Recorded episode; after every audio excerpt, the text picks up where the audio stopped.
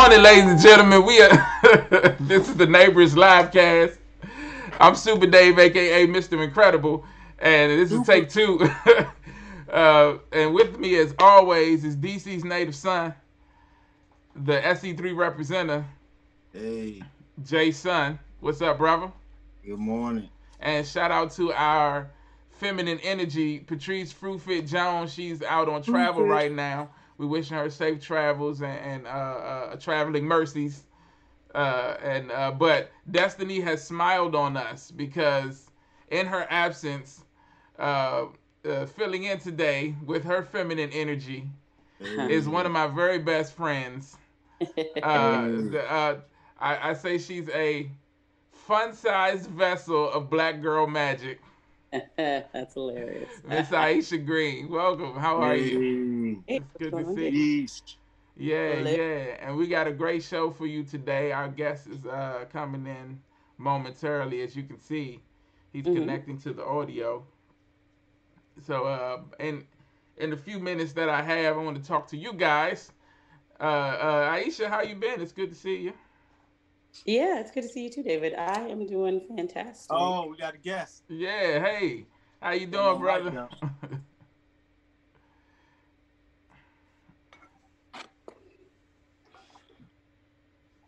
Hey, how's it going, man? good, Yeah. good, man, good, man. I bet you ain't got no pants on under there. do? No, I'm just playing. That means it's true. right. I he say no.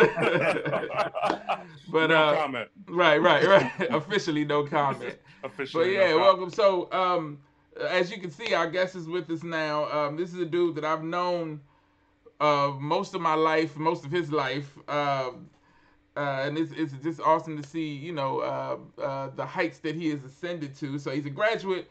Uh, he graduated magna cum laude from Morehouse College and earned his uh, Juris Doctorate. Is that correct? Is that saying? Am I saying it right? Yeah, no, you got it right. From Yeah. from Georgetown University Law Center. He's the CEO and chair of the Young Lawyers Division of the National Bar Association. Um, he provides expert counsel for Fortune 100 companies and owns several businesses and and and and properties in the DC area. Ladies and gentlemen, Nicholas Austin is with us today, and we're so glad to have him here. How you doing, sir? Good, good. I'm sorry I was a little late. I had to finish a, a work Zoom. You know. Oh, yeah. Yeah, no, it's it's, shuffling it's back good. and forth. All that stuff I just named, you a busy dude, man. We we, we understand. We Nah. appreciate you uh, for for making the time to come come kick it with us a little bit. Now, when uh, when I originally asked you to come on was right um right before the whole COVID thing popped off, and so uh, we had to reschedule. So I'm glad that we were able to get you on here. And um, at that time, I originally was uh, you know thinking of having you on to talk to you uh, primarily about um, a lot of the uh, the issues that have been going on, you know, um, in the country with uh, police brutality and things like that. And we were venturing like, you know, uh, legal opinions and stuff with actually no legal knowledge whatsoever. So I thought it would be dope to have someone who um, actually has some, you know, uh, legal, uh, a couple of letters behind the name to talk to us a little bit about it. But I didn't even think that, you know, in this time we would be able to actually talk to you also about all this election stuff that's going on and Yeah, I mean And- it's it's busy times for the country. yeah, definitely, That's, definitely. so, um, so yeah, better or worse. that right, right. So, so yeah, we're gonna get into a lot of stuff. Um, but uh, first, there's uh, a few things going on in the city and in the country and in the world that we're gonna talk about. Um, like I said, what's going on, Dave? yeah, yeah, it's a lot, man. Uh, the like I said, that that whole election situation, as y'all know, the big news. Um, uh, Trump is out, Biden's in. You know, Donald Trump and uh, I mean, I'm sorry, Joe Biden and Kamala Harris are the new president-elect and uh, vice president-elect of the United States of America, of this corporation that we live in. Uh, so, uh, yeah, it's pretty dope. It's pretty dope. Um, so uh, we've talked a lot about you know elections and and how they're run and things of that nature, um, and uh, the effect that elections do or don't really have on you know people on uh, in our level, um, or in different facets of America. And so I just wanted to get you guys' opinion, and and I'm gonna uh, start with our guest uh, on um, the new president elect and, and and vice president, and uh, you know just the whole proceedings. Uh, so. Um, Biden's the, the, the, the guy now. How do you feel about He's that? the man. Yeah. Biden's a man. And, and, you know, a lot of people, you know, because I, I'm, I hope I don't offend anybody, but there are a lot of hoteps out there, and you'll have people that say, "Well, Biden doesn't care about black people, and what have the Democrats done for for black people?" And you know, Trump's here, and we should support Trump. And I laugh at that because clearly people don't read, don't pay attention to the news, have no idea of the things that the Democratic Party has done. Right? You know, people go, "Oh, well, Trump gave money to HBCUs." I'm like, it was Obama that actually doubled the HBCU funding during his eight years in office, and Trump just decided to continue it and not, you know, eliminate it, which is good, right? You know, so he gets credit for that. But you know, you'll have the hoteps out there saying, "Oh, well, Obama didn't do anything for black people." You know, it was Obama's administration and the Democrats that decriminalized a lot of the scheduled drugs in America. So a lot of African American men, in particular, were released from prison during Obama's reign because you know the federal government decided to take a different approach under Obama and not prosecute people, you know, for for marijuana possession and things like that. And so, you know, I hear the hoteps out there, and I, I just shake my head because you know you're reading something you saw on Instagram, you know, mm-hmm. versus somebody who's been doing this in the field, you know, their entire lives. So it was kind of disappointing to see the black community, you know, not coalesce around Biden and an African American woman also running to be the first person of color, period, person, a woman, of period, you know, vice president in our entire country's history. So I was kind of really disappointed in our, our community in that, but they still prevailed anyway. You know, yeah, they still yeah. prevailed, and you know, we got a Howard graduate, as you know. HU. You know, you know, you got a Howard graduate that's gonna be, you know, a heartbeat away from the presidency. And so, if you can't get excited about that as an African American person or a person of color, I don't know what to tell you. Yeah, yeah. So, uh, yeah, that's um, an interesting perspective. I want to hear uh, is, is Aisha. Well, you know, I was gonna let Jay chime in on that. so, uh, so uh, you said now nah, you don't have a Nah, don't be shy. Don't y'all be shy. Jay is, came to talk. Jay is one of those hoteps that's uh, right, that you spoke about. I mean, I got to keep it real because I I've spent the past ten years studying this stuff, and so it's hard because people don't realize a lot of the talking points that you get. You know, Obama hasn't done anything for Black people. A lot of that's actually come from the Republican Party. You know, yes. sources like Breitbart. You know, conservative sources have put a lot of this material out and then it circulates on Instagram, and then you get somebody who just reads a, a fact pattern on Instagram or watches a YouTube video, and all of a sudden they're knowledgeable about it, and it, mm. it's really harmful for the community. I'm I'm not saying that you you know have to listen to everything that everyone tells you, but a lot of this information is public. You can go to the Library of Congress and pull tapes of congressional hearings. Right. You know, everything that that's passed is at the Library of Congress. And if we live in Washington D.C., unlike most people in the country, we have free access to a wealth of information. And you can go and fact check some of this stuff yourself, and, and some of it's just simply not true. Yeah. You know? And so, so that's the part that, you know, I have, you know, a lot of trouble with because I feel it's dangerous for, for the black community.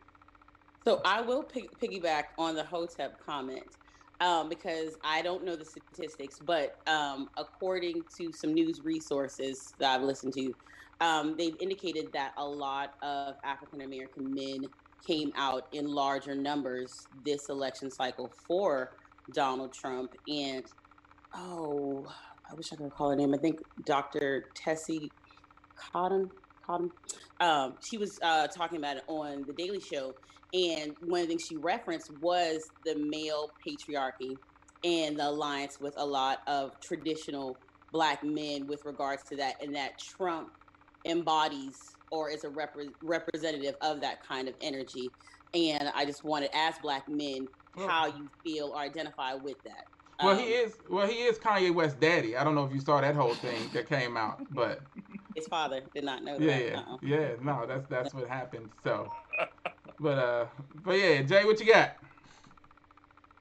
Uh, well, as you know, Dave, I, I really haven't really been paying a lot of attention to the election and um, the climate surrounding it.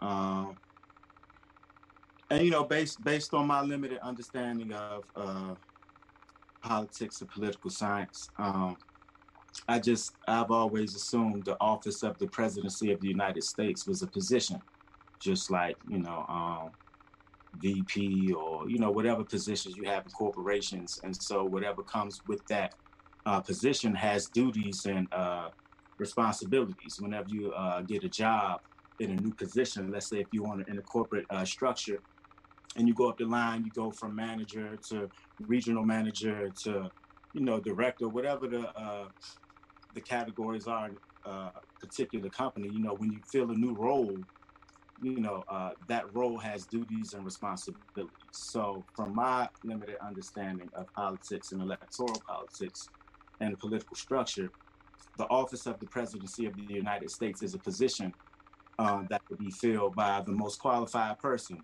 you know, to fulfill those duties and responsibilities.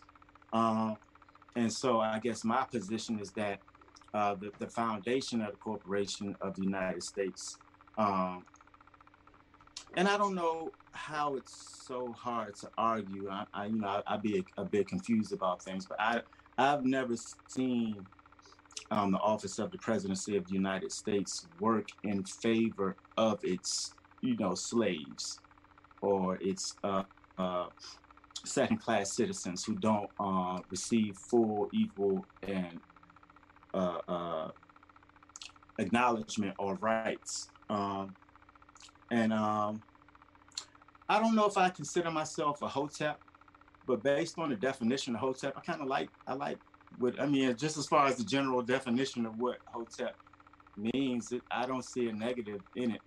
Yes, um, hotep, Jay, like quintessential. She said you're a quintessential I, I, hotep. I don't know, man. I'm like I'm a, I'm a limited. I have limited understanding of things, and I just base my position off, you know, my life, my family, my community, you know, uh, just the region of the world that that I've been able to see and touch. Um, uh, you know, so I don't really have like a big opinion on it. Like, it, it, I mean, it, it has never really mattered who's been president for me. And unlike uh, uh, uh, the brother seems to uh, assume, like I read a whole lot. Um, you know, I was in your illustrious HU in political science, uh, getting my master's until I had I gained an understanding about electoral politics and politics, whereas those like, oh, I don't really need a degree uh, to understand because I I had gotten and understood what I what I was seeking. You know, the reason that I enrolled at Howard in the master's program in political science is to gain a better understanding of electoral politics, how it affects me, how it affects my community, and the people that I know, love, and care for. And then once I gained a certain understanding, like I left uh, as you know, Dave, I ran for mayor of Washington, D.C. two times um, and met and built with a lot of elected officials who are now in office.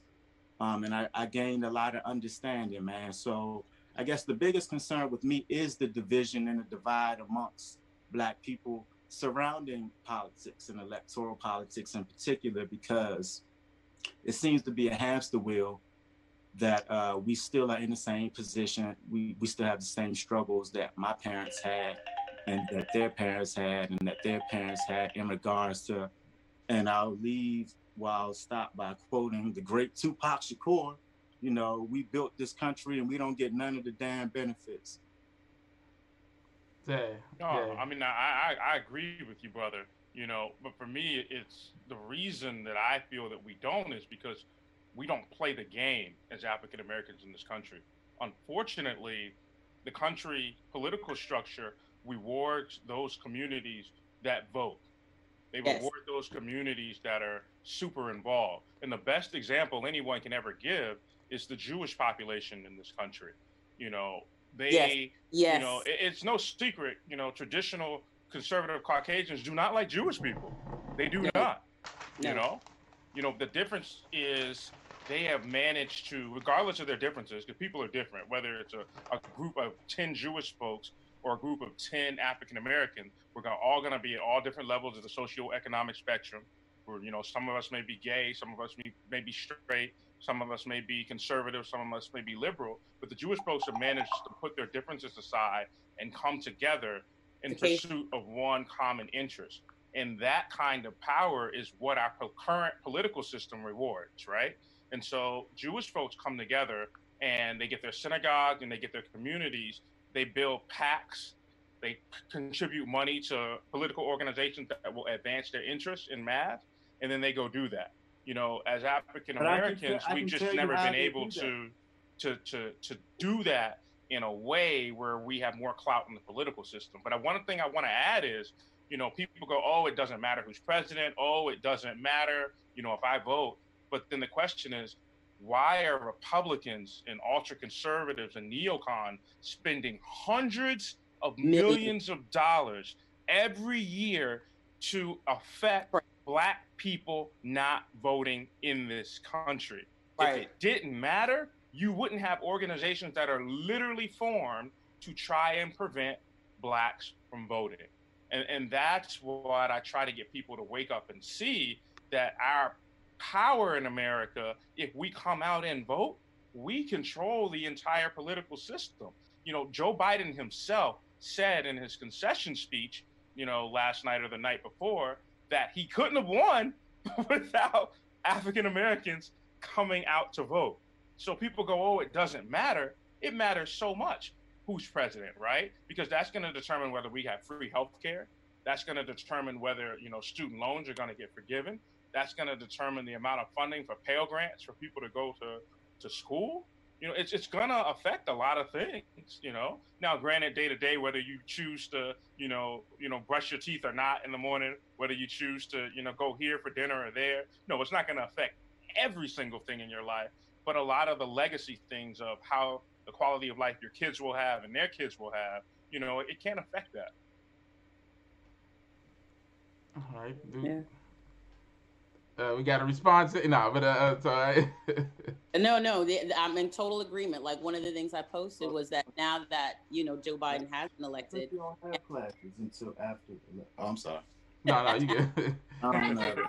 and Stacey Abrams, Georgia, they have the runoff um, for the Senate.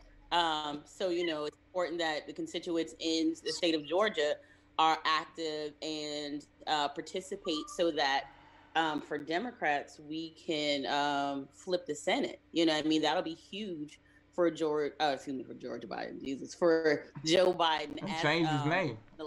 Yeah, whole new name. You know, because I know for for Obama, um, that was a hamstring. Like being able to get legislation passed was it, it was. It, impossible in a lot in a lot of instances because the Democrats didn't have the majority in the Senate. Mm-hmm. Uh, and, and, that, and that goes back to the point of, oh, Obama didn't do anything for black people. You know, yeah, you know, if black people came out and voted, you know, not just for president, but for the Senate races and the House races, maybe he would have been able to do more. You know. Well, yeah, I mean, he did what he could with what uh, capabilities he could. Um, and I think that it is um, a disservice, especially because he was the first African American president to put so much expectation because he's the president for the entire United States not just for us. Um, and the scrutiny, just the ridicule, and the overall energy that Obama had to bear as the first African American president, for him to come out and not be, not to have a mental breakdown is amazing. So, yeah, yeah. So, um, so I want to touch on a little bit of something that that Nick mentioned, and, and that I noticed was uh, was an interesting trend. Um, uh, about uh, black people uh, or you know African Americans, descendants of slaves, and and those that aren't descendants of slaves, descendants of Native mm-hmm. Americans coming out and um, uh, in in a higher numbers uh, for Donald Trump. Now I lean more toward the the ideology of of the the presidency. Um, you know uh, the structure and and uh, sometimes I question the amount of effect effectiveness that that office has and and how much is being controlled by different entities and things of that nature um, and so that I have a lot of skepticism, and um, I wouldn't say I'm hotep by any, uh, uh, but I don't even, you know, that term is is uh, yeah. you know, I don't. Theorist, you're not a hotep. Yeah, yeah, because it's more conspiracy theorist. So, yeah. but it was interesting to me that you know uh, so so me personally I, I look at myself as somebody who um I kind of stay kind of out of those discussions. Like I voted in this election, like I put on my um, um timeline. I don't believe in like the the system is crazy right now, right? And so um, the the political system as it stands with the electoral college and how it's supposed to be set up to help some states have more, you know, power, or some um, areas in some states have more power. That whole convoluted thing that's crazy, and if, when you get down to the core of it, it's just a, a, a way to say, you know, um, even though everybody picked this person, if we want this person in power, you know, I mean, uh, that that can be done. But uh, with all that being said, that's also uh, open information that everybody can read. right, research. right. The electoral college is, is is, is is bonkers, and it needs to be abolished. Honestly, in my yeah, opinion, it's really but psych, it's a psychosis how that information exists online, and people are still so, so very confused as opposed to what the process is in the electoral uh, voting. And, and even no, even after it should be abolished, they yeah, definitely even, should abolish the electoral college. Even after it happened twice, once with uh, with uh, Al Gore, and then again with Hillary Clinton, where they both got more votes physically than the other person, but the other yeah, person. But anyway, but I say all that to say that um, you know, even if you're it, looking at it from from my standpoint, even if you're gonna pick a side, to see so many black people pick. Uh, and people like you know, um, and not giving any stock to the things that that rappers say per se, but it's people like Lil Wayne and and and and, and 50 Cent and people like that to come out and say, you know, oh these tax breaks are you know, it's what's really pushing me toward, and the the the financial aspect of it is what's pushing me toward uh, voting for uh, Donald Trump. Even if you're gonna pick a side, like to pick the side that aligns itself, like they had the couple that was waving the guns at the Black Lives Matter protesters speaking at their convention. Like Mm-hmm. They separated this this dude's legislature separated kids from their families at the board. You know what I'm saying? These kids that still don't, you know, uh, can't find their parents today. Stand like to, back and stand by. Right, right. To align yourself with that, uh, you know what I'm saying, that ideology. You know, if you have to pick a side, to align yourself with that side, like what does that say about black people in America that more, you know, have been aligning themselves with like uh, looking beyond all the stuff that, in my opinion, would have me to say if I were to pick a side, that definitely wouldn't be it. Like, Can I say something, Dave? Yeah, sure, sure. So let me tell you something. You like man. Patrice now? I asked him permission to speak. You can speak. well, it's different because it's the Zoom, and uh, you know, if I was in person, I would just jump over y'all shit. Like, Go ahead. You gotta, ask. So I guess I, I'm also confused about what you asking about, right? But I was my homeboy was locked up with uh with Dylann Roof, right? Okay. Wow.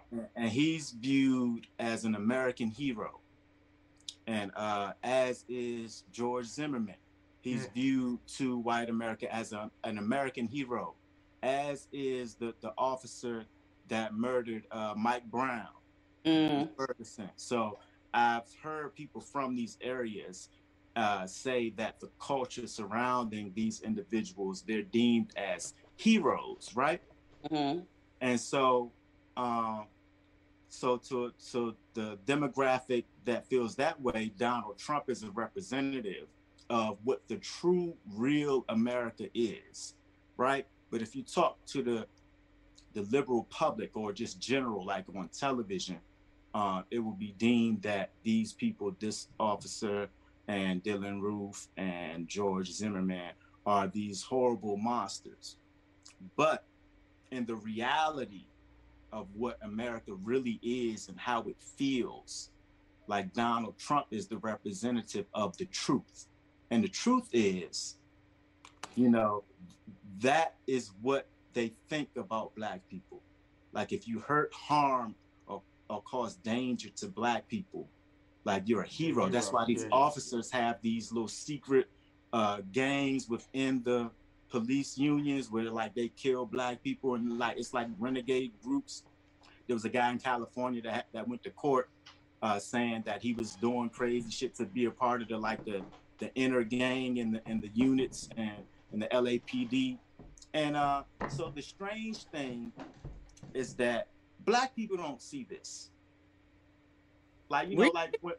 Yeah, yeah, like yeah, like whole, the whole uh, just justice for who? Like which justice?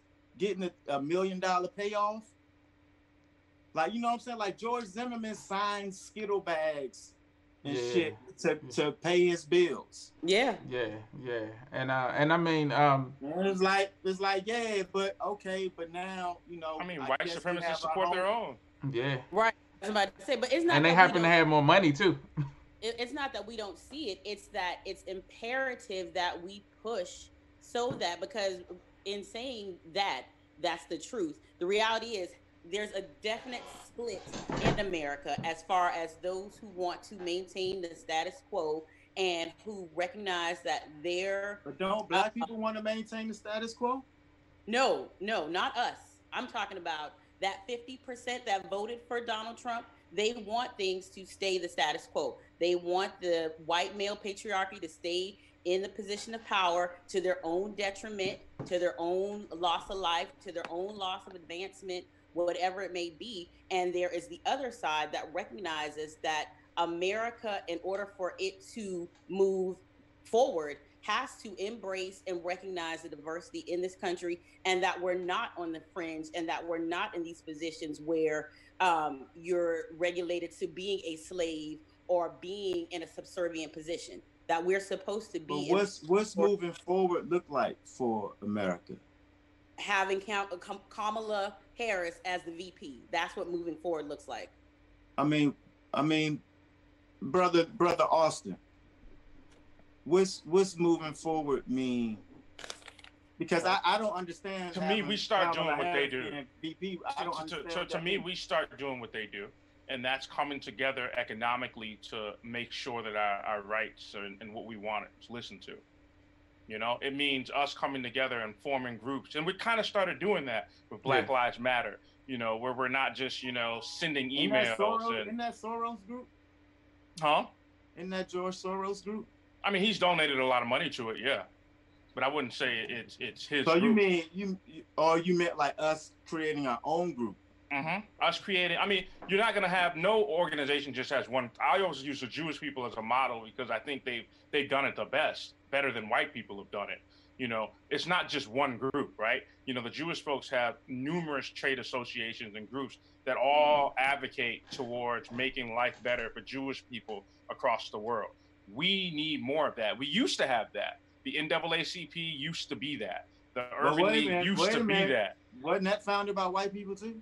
Yeah, you, I mean, this is the white country. We're thirteen. We're thirteen percent of the population in this country. There's always going to be some level of white influence in anything that we do in America, because whether we like it or not, this is not Africa.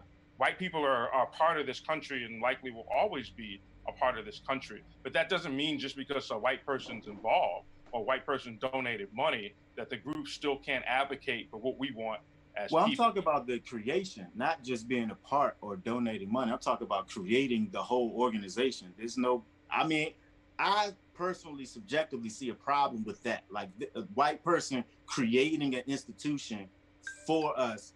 And you know, Garvey always speaks to this thing called universal suspicion. It's Mhm. not hating. It's not not fucking with somebody. It's No, just you- a- you're a rightfully critical human and one- inclination. Like, like, That's yo, what uh, what I mean, it, yeah, uh, skepticism isn't skepticism isn't bad. It's not even is- is- is- skepticism because skepticism still gives it like a negative undertone. Uh, Garvey was just saying universal universal suspicion because you are in in collaboration with a demographic of people who basically hate you. They they have history of murdering you, raping you, uh, just just to this day, treating you horribly, like with all the evidence and the facts and everything that you can, you know, back it up with existing in front of people's faces every day, all day.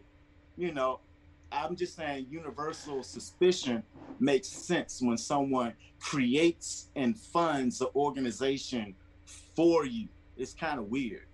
Yeah, and I agree with you on that. But I'm here to say not every white person, you know, in America is actively trying to thwart, you know, what we want as blacks. Not every white person is our enemy in that regard.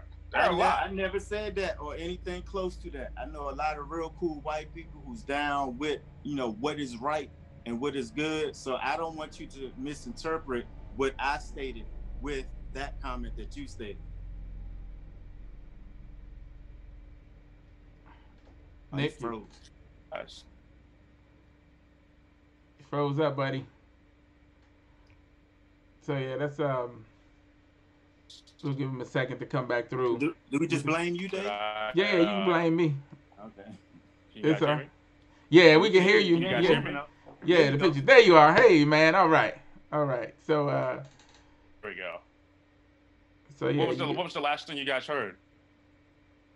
uh, was uh, was uh, right after he stopped talking, uh, you froze up and we didn't hear anything he said. Yeah.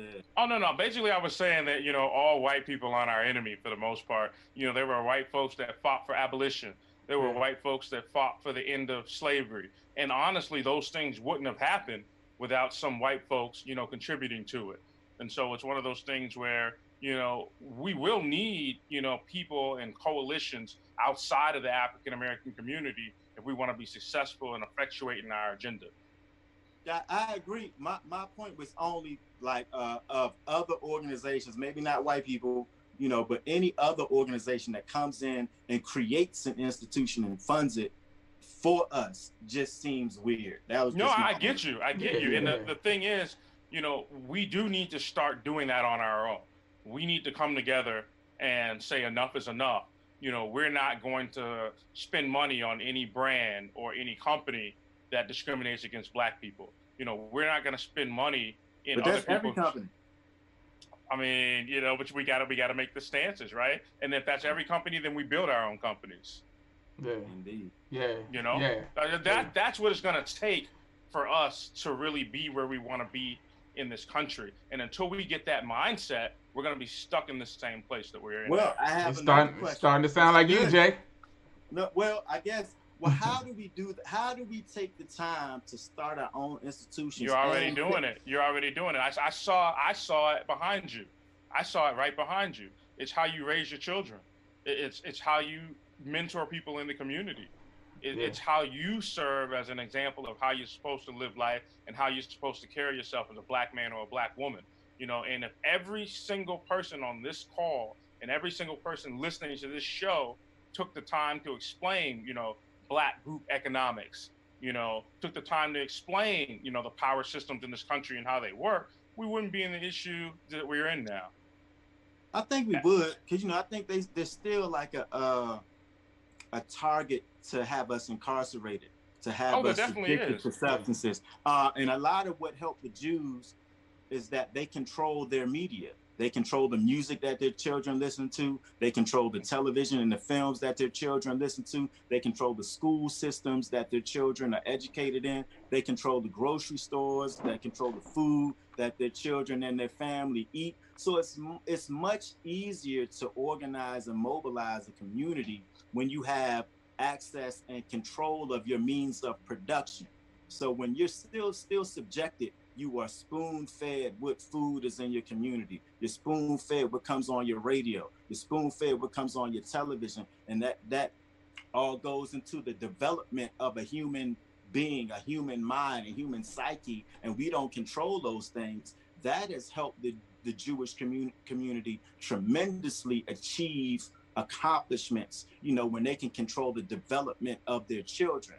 I feel that we lack control of the development and education of our children. We outsource our our development and our growth to uh, political parties and you know you know the, these bourgeois groups that that focus on um I guess what's the shit Dr. King when he was like uh, he was he was sending us to a burning house integrate we trying to integrate with a society that hates our guts and we just trying to minimize the fact that the country hates our guts and it's not even me just it's not a subjective position by me i can just look outside my window Oh no, we're black men. We're black men with all of the facts of just today and be like We're- we're black men with- the examples with beards in America. Me and you are public enemy number one. I, everything you experience as a black man is what I experience as a black man. I totally get you 100%.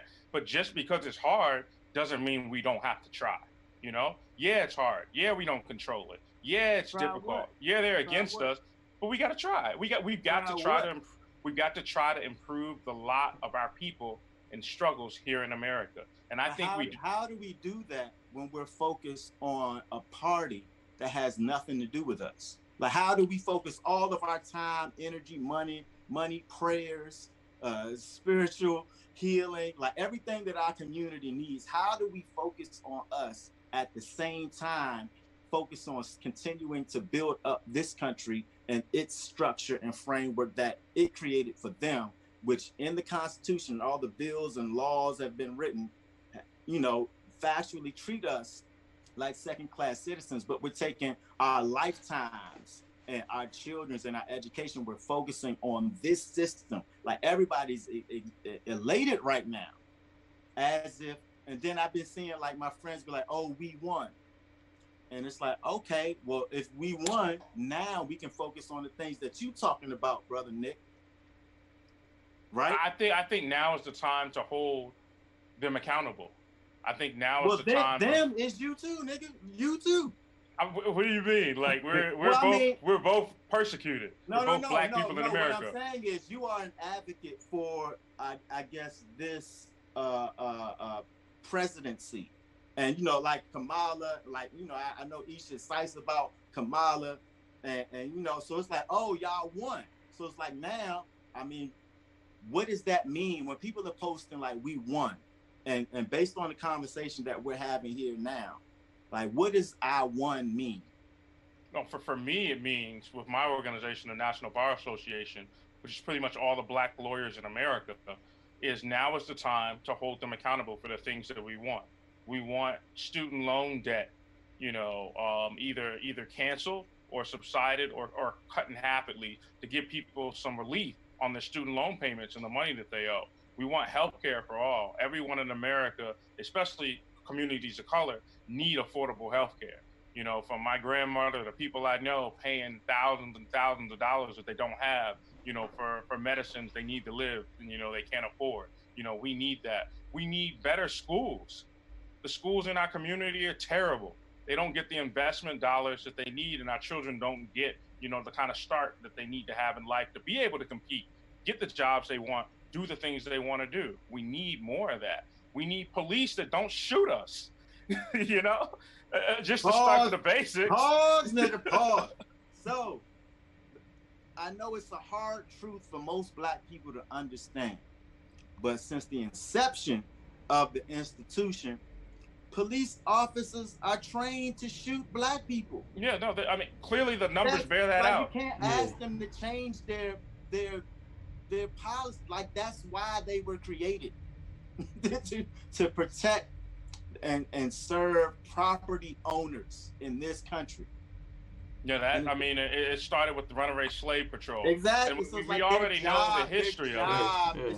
Yeah. But that doesn't mean we. I, I, hear you, but we got to do what we got to do to stop what's happening in the streets. We can't just say, "Oh, it's their job," and then it is what it is, and it's never going to change. We yeah. got to advocate. We got to fight. We got to continue to change the laws in this country to make sure that if they do that, there's serious consequences and penalties for that happening. From who? From the law. I mean, white people aren't above the, the law in this country. They go to jail the. Law, the law is going to punish themselves. I, I mean, I, I've spent my career studying the law, and there are plenty of white people sitting in jail for violating the law too. And if the laws change, police officers, whether they like it or not, will have to change how they do business. But the laws don't change because people don't vote. People don't elect their senators. People don't elect their congressional leaders. People don't elect their city council. You know, the best when people, when somebody comes to me in D.C. and they tell me, oh, I don't get involved in politics, I have one word for you Marion Barry. When I was 14, you know how I got my first job? growing up in Trinidad Northeast in the crack infested times of the 80s. And Dave, you knew how my neighborhood was like back yeah, in the day. Yeah, you know, I can't tell you how many times I've been shot at, how many times my windows are getting shot out while I was sitting at home watching TV as a kid, how many people I've seen murdered on our streets growing up in DC and Trinidad. And still, Trinidad, even with gentrification, isn't the community we wanted it to be. But you know who helped get me to where I am today? Marion Barry. I've yeah. never met Marion Barry. Not one time. I've seen him out, you know, at different things, but I've never met him or had an interaction with him. But Marion Barry helped me get my first job. Thousands of youth that didn't have anything to do over the summer back in the 90s, I was making $15 an hour yeah, working yeah, in the mailroom Yeah. at a law firm. That's how I decided I wanted to become a lawyer, right? Politics don't matter. Marion Barry. You know why we have PG County? PG County used to be all white. PG County was 90% Caucasian. Marion Barry And it was super created. Yeah, and yeah, exactly. Marion Barry created PG County. Mm. You know how he created PG County? Because when he became mayor, Rich black said- people. He said, you know what he said? They weren't always rich black people. They weren't. Well, I mean, them government jobs made them rich. Exactly. Marion Barry said, Oh, you know, know. what? This city has hundreds of millions of dollars in contractor work. Marion Barry took that contractor work from the traditional Caucasian companies that had a monopoly on it. And what did he do? He started distributing it to African American owned companies. So Right. now all of a sudden, if DC needed paper, there was a black company that provided paper to the city. If Mhm. DC needed, you know, repair services for for construction dump trucks or something like that, there was a black company that did repairs for for DC trucks and whatnot. And so all across the board, revenue shifted from only being monopolized by Caucasian companies to now African American companies being able to get some of that revenue and money. And Right. it created PG County, the richest African American county in America. In so America, people tell me voting doesn't matter. I think What if in the Marion world. Barry? What if the Marion world. Barry had been hadn't gotten office and a white person had gotten elected? Yeah, I think Marion Barry's uh, legacy uh, has been, and I and I feel like it's a, you know my conspiracy theory mind. I feel like it's a concerted effort to to to as as they do with a lot of prominent African Americans to to um, overthrow that legacy. And because now all this, if you Google search Marion Barry, his his arrest for drugs comes up before any Yeah. of that. And I don't even think any of that stuff that you just mentioned comes up. But we're lucky and blessed enough in our generation to have people who are of that stock, people that we've actually had on this show, people like uh like uh uh, uh what's his name um Trey uh. Trey Trayon White Trayon. and and, Yeah. and and Carl Thomas and, and and politicians in the city who are actually moving to to to make who still believe in the system and believe what Nick said about working within the system to make a better way uh, for for us here uh, in this city and in the world, in the country and in the world. And so um, I don't want to stay on this. I knew uh, this would be an interesting little back and forth between Jay, just because uh, you know I know uh, a little bit about who Nick is and what he does, and I know you know Jay is an interesting fellow also. But uh, so, but I don't want to stay on this too much because I wanted to talk about a couple of other things um, and specifically get some. Um, some some legal information. Like like I said, a lot of things have been going on. We've ventured like legal opinions about the things and stuff of that nature. But to actually have somebody with some um, some some law knowledge uh, in the house to talk a little bit about uh, some of the things that are going on. I wanted to start with.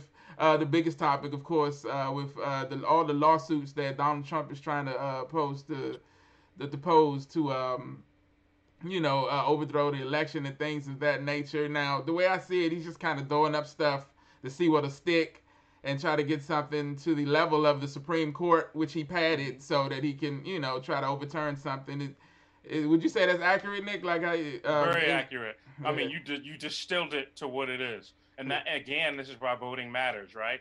Because Jay, you can't tell me if you put me on the Supreme Court, you know what I'm gonna do. Well, they're not. don't. Gonna, time it is. I They- You don't. They're already not- know. they're not gonna if put you Rick Ross then- on the then I'm- Supreme Court. If you don't know, then I'm gonna tell you. If I'm on the Supreme Court, I'm advocating for my people. Any way that I can, I'm trying to change things to make things better for you and your kids. That's my focus when I walk into the court every day. Is what can I do to make life better then, for you? but then the rest of your peers will kill you. It's hey, I mean, well, hey, Martin, Malcolm, it happens, but I know what my calling is, and I know No, what, I'm I, just, what I'm I'm, just saying. No, I'm not saying that literally. Now I'm just saying, like, if you went in with the mindset that you had, like, let's just say, you know, Nick Austin was elected to Supreme Court, right? Then the rest of the what is it, like 11 other court people? They be like, yo, this nigga Nick, Nine. hmm he be talking about this black shit and doing this for black people. It's gonna mess up our money. It's gonna cause, you know what I'm saying? It's gonna cause conflict in the status quo on how we conduct conduct business in this country. So either you would have to do it subtly, you know what I'm saying? Or you couldn't just be like, Nick is for black people outright. I think, you know what I'm saying? Uh I mean, I, I, I hear you. I hear you, but I, I'm I'm in corporate America, and I'm for Black people every day. You know, in my company, I forced you know our bank to look at investing and putting money in the Black-owned banks. You know, you Yeah, can do that. I, I you can you can be for you can be for uh, you can be for us. It's doable. I think a lot of people are just afraid. I think a lot of people don't have the chutzpah to to go out there and say, you know, black Black Lives Matter, and this is what I'm going to do, and this is what I'm about. You know, my my example for that is LeBron James. You know, before LeBron, even with Jordan, folks really didn't come out with hard stances. LeBron was Mhm. one of the first athletes to be like, I don't care about my endorsement. You can keep the money if you want, but Black Lives Matter, and y'all can't just keep shooting us in the streets. I And like he took LeBron. a lot of and he took a lot of flack for that. But LeBron was like, I don't care. I'm gonna do it my way. And we just need yeah, more people in those roles like LeBron to be able to stand up and say, to hell with your money and endorsements and tax write-off. This is my agenda and this is what I'm for. LeBron LeBron put his money where his mouth is. He says, you know what? I'm gonna start schools. I'm gonna at least right. focus on trying to change my hometown. I can't change the world overnight, but I'm gonna start changing my hometown. And so in Akron, Ohio, LeBron's changed many, many lives with the money he's put into his schools, helping kids get food, education, access to resources. So, I mean, what if every rapper, entertainer took a LeBron mentality? How would that change life in America for all Well, of us? th- you're getting into the property of the Jews, Nick. The Jews own the rappers, Nick. I mean, money owns the rappers. And hold on, because you're a lawyer, so I have to be quite on point with you. So I would I would uh, invite you to check the whole board of directors and the CEOs of every major record record company. oh, I don't need to check. You're right. You're 100% so right. they are property of the agenda of the Jewish community. So if, they, if rappers are talking about drugs and shooting each other in the head and being promiscuous and big rims and shit, that was comes from a executive CEO meeting of what they want discussed in the culture in the black communities, and then they'll hire, you know, their But more than looking at it as just So- Jewish or white, I look at it as is old Wu Tang, cream, right? Cash rules Mhm. everything amount. I don't know. I think there's so a for big, me- and in law, I think there's a bigger agenda than just money. There's, there's I mean, the money is what they than money. use to control the artists, right?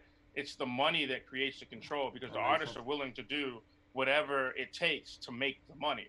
Without the the money lure, they don't have the control. And I- and I think that just goes back to you know our hyper focus as a community on getting paid.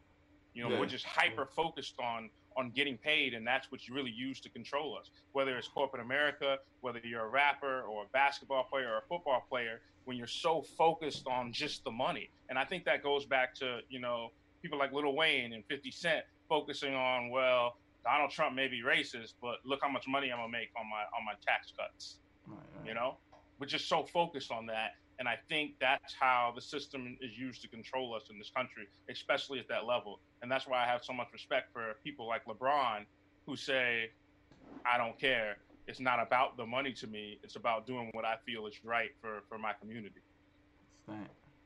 Yeah, yeah. You say what? Y'all breaking up? Hello. got that. Bron got that long braid though. He could do shit like that. Yeah, That yeah. First year rookie, that rookie that just coming to the league that got the minimum, he ain't doing shit. Like, Well, nah, he- wait, you go know. and, uh, get And the that- swastika tattooed on my head. oh Lord. but uh, but I mean, I think that it's it's more organizations focused on guidance and and, and giving these younger athletes because you know these young athletes is, blowing money like crazy and not really uh you know like you said their focus is not on what they can do for others or their community or anything um it, and I feel like what what uh, Nick said is, is true and it's uh manufactured also is that that belief that money um, is is the, the key. And so it has us focused, so focused on, and it, it's not even about a better life anymore. To the point where now it's just about having money and having things, like the possession of it. It's not I got this money and I'm gonna move out the hood. Now I got this money and I'm gonna get cars and rims and stuff, and I'm gonna stay in the hood and I'm gonna buy bricks and sell them on the block to get more money. You know, it's, it's, it's craziness. Uh, but uh, but yeah, I uh, blame you, Dave. you blame me. Yep. For I look, I haven't sold bricks in years. No, I'm just playing. I never did. No, I'm, just, I'm joking. No, but uh, I'm gonna uh, tell your mama. See, yeah, exactly. Nah, yeah, you know my mama, so you know I ain't sold nothing, and my dad Nah. was. Right, right. So, but um, but yeah, I want to you know um uh, move on to a little bit lighter uh, topic before we get into specifically interviewing uh, and talking to Nick about all of his um his awesome accomplishments. Uh, a couple of things happened over the weekend. Chappelle hosted SNL again. Did you guys see it? I did. No, I didn't get that. Was it was it good? It was really Uh, good. His monologue was amazing. Jay, did you see it? I know you're a big Chappelle fan, like I am. Absolutely. I saw the open. I didn't see the whole uh, show, but I saw the opening monologue. Yeah. Yeah, yeah, and it, it, they let him do a long set. He kind he kind of Yeah. went off. Nick, I, check it out when you get a chance. I gotta check it out. Yeah, yeah, it was deep and interesting. And the funny thing is, I've, I've talked to people, um, with black people and white people, who was like, "Man, it wasn't that funny. I didn't really get it." And uh, to each of those people, I said the same thing, which was, "It wasn't for you," you know. So, but um, Yeah. but They you know, definitely he definitely didn't do his blanket make everyone laugh monologue. He Yeah. definitely was it was It's uh, pointed. agenda based. It was agenda based. yeah, yeah. It So, was- For it was for white people. It was a word. Yeah, because he was he was digging. So just like his joint that he did in Ohio, yeah, uh, after the 846, you know, it wasn't really meant to be funny, funny. yeah. He was going to say stuff that had some humor involved. And I feel the same way about the uh, the monologue. It wasn't really like, yo, I'm about to come out and do SNL and be hilarious. He was just like, okay, oh, y'all asking me to come on national TV the, the day after the election. He's like, okay, I have some things to say.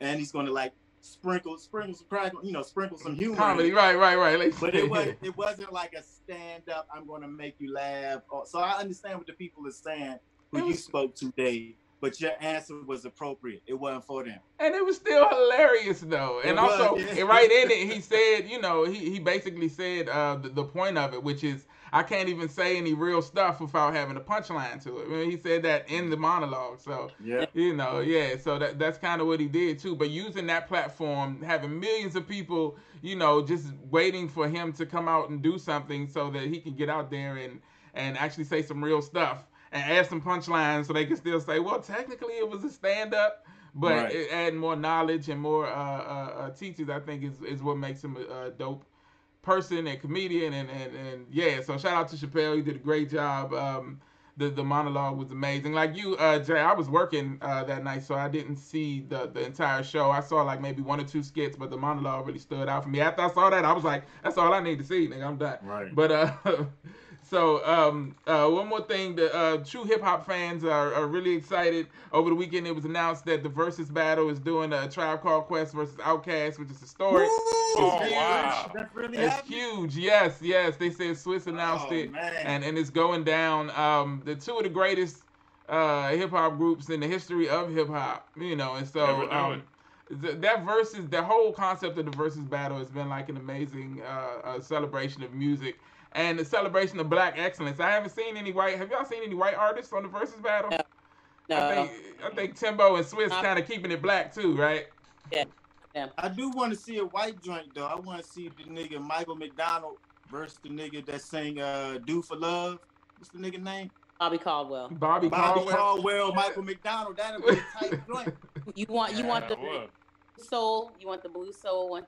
Yeah, yeah. What is it? The blue, yeah, blue What you collar soul. Blue eyed soul. Yeah, blue eyed soul. Yeah, Switch it up, man. that's hilarious. So, um, so we've talked about it a few times. I don't think Nick or Aisha was on it with us when we talked about it. But did you guys have? Have you been following the Verzuz battles? And did you have a favorite of, of any of them? Uh, I'll let. Uh, um, well, let's do ladies first. Aisha, have you? Do you have a favorite Um, yeah, Verzuz I've, battle? I've- yeah, I've I've watched most of them. Um, the Brandy and Monica one I thought was really good. Um, the one with um, Beenie Man I thought that was like when they took a turn to improve the quality of the verses Mm-hmm. because when they first came out they were kind of janky, a little bit, a little janky. Yeah, shout out to uh, Teddy Riley. Yeah, Teddy Riley Poor and that baby. They, he done become a verb right, Yeah. in, in sound stages all around the world. Like, Don't don't Teddy- Teddy Riley me, man. right. Damn, Teddy. Fucking with verses. he still won that joint though. He still won. Did he though? You don't think so? He I'm killed something- I mean, Babyface. fan, a huge fan. I just feel like Babyface's petty was so much greater. Um, that, when he was like, "Oh, you remixed that? I don't do remixes." That was yeah, yeah, baby faces. That was dope. But um, but but uh, but Nick, have you followed the Verzuz battles at all? Yeah, I think Brandy Monica was was my favorite because it was clear that Monica doesn't like Brandy. Oh, Uh, and very that was just hilarious. Yeah. Yeah. yeah, yeah. So, uh, but but it's usually you know a good celebration of, of, of like I said, black culture and black music, Mm. and they've been getting like setting records. And when we come together to do something, like it's always that. It's always we breaking all kind of records, breaking you know, and, and, and when it's a celebration of excellence, I think that one of the key things about the whole election season was they played on people's uh, um, want to see a fight you know and and that was that whole the whole energy was i hate this person i hate that person. On the contrast there's something called the Verzuz battle but it's more admiration and love between the two artists and i think that's what brought you know a lot of people out to see it and made it beloved and made it a huge money maker for Timbaland and Swizz shout out to them.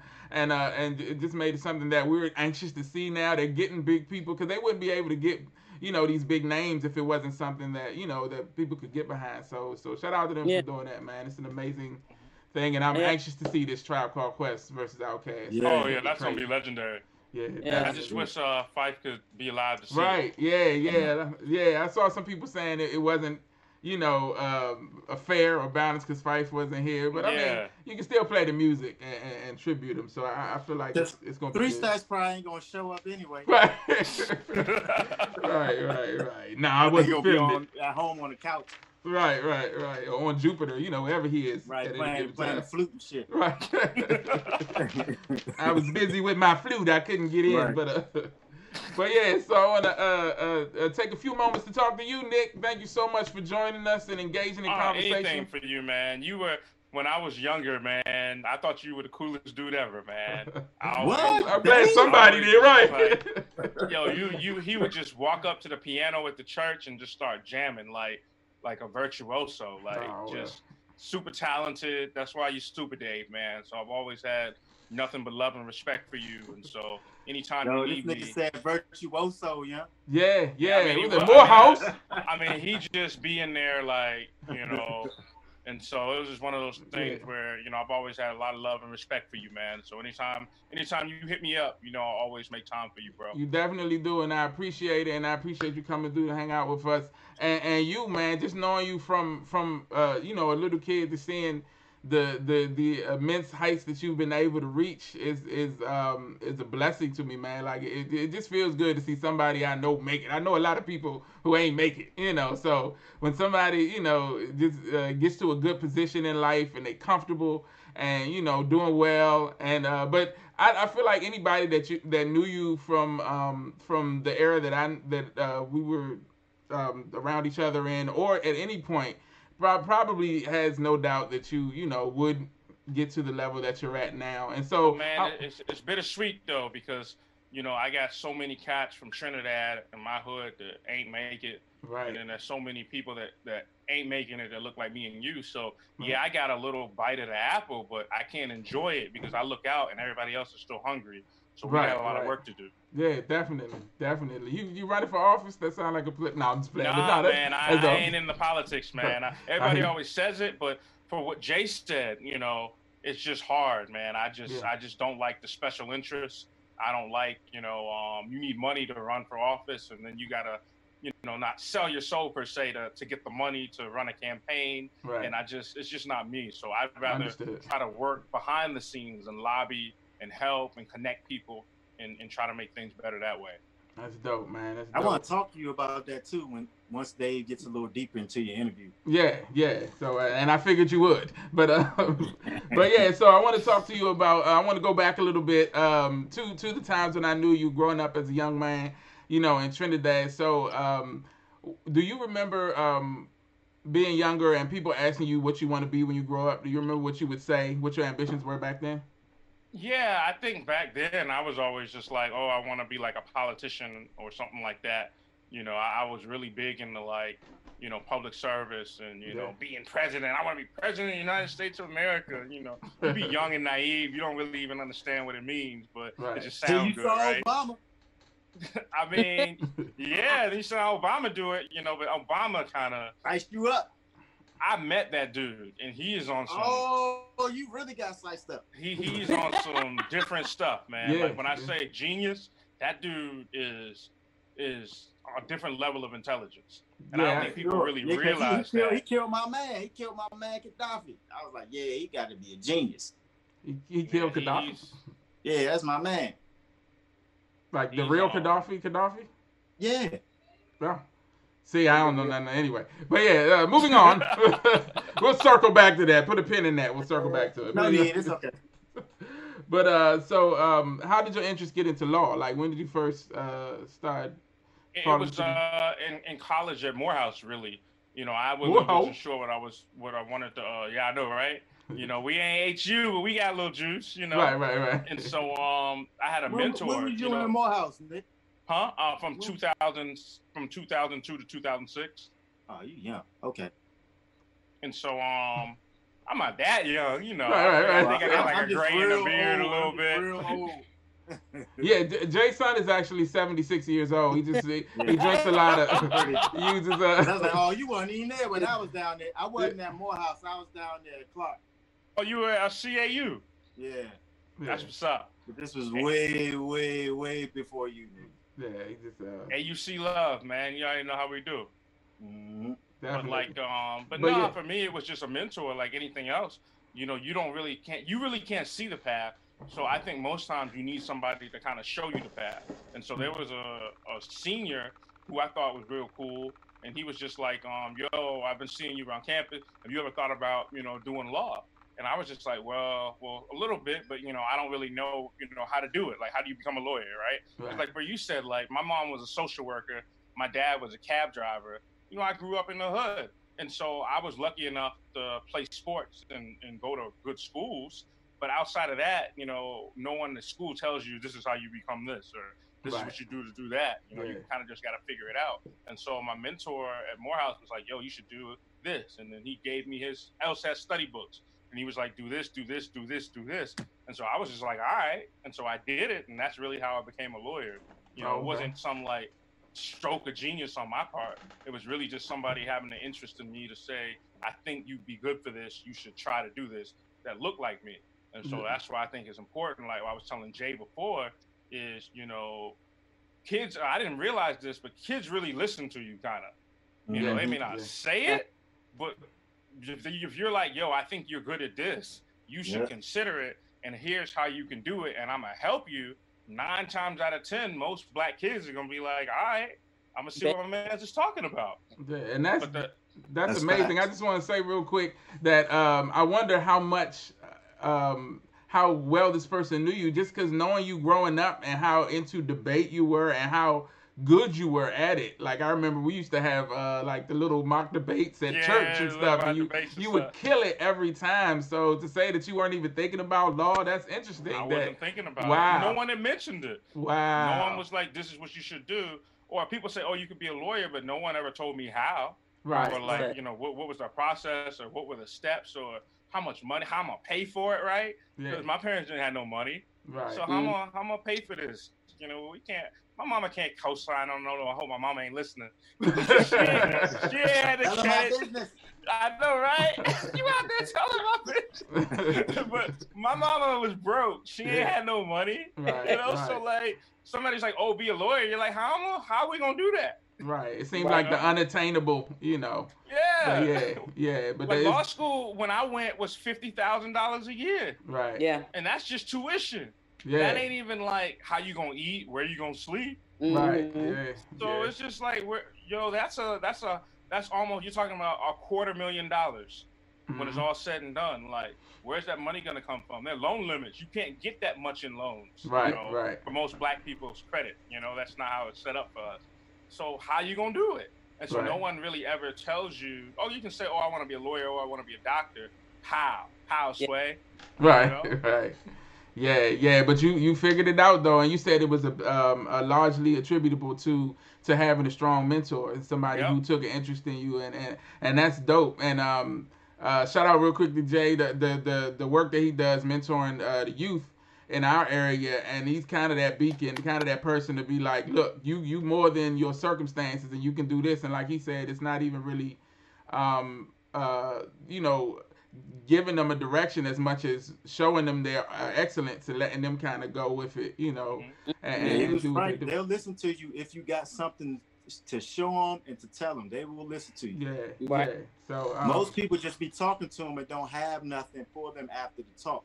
Mhm. You know, and, and that's become problematic. So he's absolutely right. Like if you could, if you talk to a young person and show them something and, and be like, "I'll support you," you know, Yeah. we could we could get, uh, you know, we could take great strides just in that. yeah, yeah. I agree with you 100%, Jay. Yeah. 100%. So, so I want to get a little bit into your um, cause, cause like you- like you mentioned before, you've uh, you know, studied law for ten years. You said ten years, right? Well, 11 now. Eleven, Great. yeah. And so this is something that you've you know pretty much uh, uh, dedicated your your life and your time and your focus to for the last eleven years. And so um, uh, there are a lot of people, and um, Me myself included, who have had different opinions about the legal system and how it's set up. And so um, I'm gonna tell It's you. jack the fuck up. Right, right, right. It just is. Pretty much. And so, and so I was going to tell you, tell you a quick story. The last time that I was called for jury duty, right? Um, you know, there's a point where you're in there and they're selecting the jury and they're picking you and they give you a little um, a little index card and they're like, we're gonna Mhm. say things with a number. You write down the number that um, that applies to you. And so they asked if you have family in law enforcement, and so I wrote down that number. And then they said if you have any issues with the legal system, and I wrote down that number. So the um, the two the two lawyers and the uh, the judge called me up to the front and asked, and they're like, "What's your issue with the legal system?" And I was like, "Well, um, the corruption that exists in it." And you know, people say that a lot. People don't even understand what corruption means, and so they were like, "Well, can you explain a little bit?" Because people use that to get out a lot. But I was like, "So I'm not disrespecting your profession." Because I'm sure you you know you gave your life to this profession, and I'm sure you're all a noble people, but your nobility can only go so far in a corrupt system, right? So, for instance, if somebody's on trial, whether they're innocent or guilty, it's more um, dedic- it's more um, acclimated to to serve the person who has the whose lawyer is more prepared, whose lawyer is more focused, and at times even whose lawyer is closer uh, in in friendship or relation to the judge or whatever the case may be. And it's tough for me Yeah. to uh you know to even agree with a system that that is the case in. And so uh and they got they let me go. But uh, uh but uh so they was like, "All right, you're dismissed." But um so to people who feel like that and who have the evidence of things that have been happening for years, especially to the black community, um I look at people like you and I see you as like a beacon to us saying, look, this is what the legal system can be for us if we just use it to our advantage. So what what do you say to people who who feel like I did, I did at that point? the system is corrupt, unfortunately, but America is corrupt. You know, Yeah. I mean, this country, you know, we essentially stole the land. Well, not we, I guess. We, in the sense, we're Americans, but you and I didn't do that. Yeah. You know, because yeah, we, we we came over here, you know, by force. right. you know, we we didn't, you know, what Malcolm X said, like uh, the Plymouth Rock landed on us. Right, yeah, yeah, yeah. You, you know, and so it, that's true, but talking about it and complaining about it ain't gonna change nothing either. Right. So you got to get involved, and the way to get involved is to be on juries, right? Because what happens is a lot of times there's a lot of black people just disengage from the system. They say, "Oh, it's corrupt. I don't care about it. I'm not going to do jury duty," right? Right. So, say something happens to me, right? You know, where I work, say they, "Oh, Nick stole," blah blah blah blah blah. It's not true. They made it up. So now I'm on trial, right? I go look at the jury, and the jury's all white. Yeah, yeah. There's no black people wanted to be involved. So I don't have any help. No Yeah, rep- yeah. yeah, I representation. don't got no representation. And it So if- Yeah, go ahead. I'm or, sorry. or, or, or do the reverse, right? Say I go to jury duty, right? And there's a young black boy, right? Like, let's say he got caught with a gun, but the kid is talented. You know, let's say he's a basketball star. He's got some talent. He's got a future. You know, it's almost an Allen Iverson, Allen Iverson uh, situation, right? Yeah. And so that kid needs an advocate on the jury to be like, yeah, he got caught with possession of a handgun, but look at this kid. He just lost. He just need mentoring. You know, Yeah. put him in some type of little probation program for a little bit. Don't kick him out of school. Give him a chance to to get this right. You know, if Right. there's a black person on that jury, maybe that kid gets that chance, right? You know, but if all the black people disengage and say, "Nah, the system is corrupt. I'm just not even going to be a part of it," Oh. Yeah, no And, he's he's, And I'm- he's going to Lorton. Before He's you getting bef- locked up in Lorton. Before you You go, know? Jay, I just want to say real quick the reason I don't do that anymore is because a black woman excuse me, a black woman who was in law school at Howard cussed me out for that. Like I felt good about it. I'm like, yeah, I know what I'm talking about, and I got off of jury duty, so it must be true. And she was like, nigga, do you realize the person that was on trial probably went to jail because you wasn't on that jury? And I was Yeah, like, right. oh. And it took me, uh, and, and it messed me up for a while. But but yeah, go ahead, Jay. What you got? Hey, so I'm a big advocate for jury duty, right? So are, are you in DC? You practicing law in DC, Nick? Yes. All right, Mhm. so I so I love jury duty. I, I love to go. And uh, so what's the what's the jury's called when you do a whole bunch of cases? Like we had to go for like three weeks and sit in this room, Grand but they jury? brought us like a what is it? Grand jury? Is that what it is? It's Yeah. grand jury or petty Mhm. jury? Grand, grand jury can, can can do that as well. Both can, but we, we, we, on we the kept case. getting like different cases all day, every day. We was getting different cases. Mm. So Mhm. I don't Yeah, know. You are you were on a docket. Oh, Okay, so so what happened was so the reason I love going to church because I do exactly what you just talked about. Nick. So everybody was getting off, right? So everything that was coming to us was like, you know, possession of like twenty dollar bag of weed. Yeah. or- you know what Nobody I'm need to saying? go to It jail for that. So that. look, so we got to about like thirty cases, right? And I got everybody off, right? like, like everybody, I was like, nah, because you know, but now it was some dudes that like did a rape or like a murder. I was like, Oh, nah, yeah. you gotta, you gotta go, Go. bro. Like, can't have you out here living like that. But anyway, so after about like the thirtieth case, they brought in the DA in DC. It was a black dude. Do you know what I'm talking about? Is he still the DA in DC? What was his name? I forgot. He was a black dude. He had a bald head. I just knew he was black. I didn't expect it to be a black Was it. Nick? no, it wasn't Nick. I wasn't there. Then. right. But anyway, this is this is probably at least ten, maybe fifteen years ago, right? So they brought the black DA in, and they pulled me out of the jury, right? And he he went to talk to me in the hall, and, I, I, and he gave me the spirit. I, I I went in similar to what like they was doing, but it was like the opposite. Like, yo, that's the reason I'm here. Right. And, Yeah. and we talked about the corruption of the system. And he told me face to face, he was like, because I was questioning him. Like, you know, I tested him.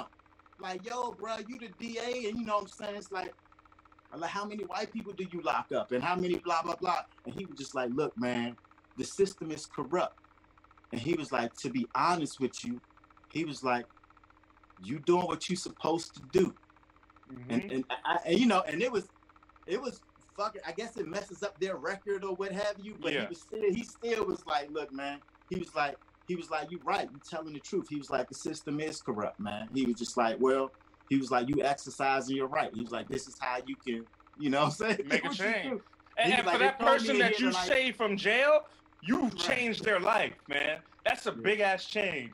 To, to go from being in jail to not being in jail, I don't know a bigger change. Right. And, and yeah, I just, yeah. the, the reason I bring that up is is that like t- t- even from the beginning of Yeah, our know better than that. conversation, we all are on the same side, right? Yeah. Because we all kind of want things. Whether you consider me a hotel or I know. it doesn't matter. I just want what's right. and We what's want we want the same thing. Yeah. right. We And even when same I talked to, to that DA who was on the opposite side, when we talked one on one, eye to eye, we both realized too, like, damn, even we want the same thing. Yeah. Yeah. We just don't Same know thing. how to approach it Right. that makes it just for all. You know, you kind of have to accept a little corruption. Like he was telling me, he was like, "Yeah, it is corrupt. This is my job. I've been doing this for twenty something years.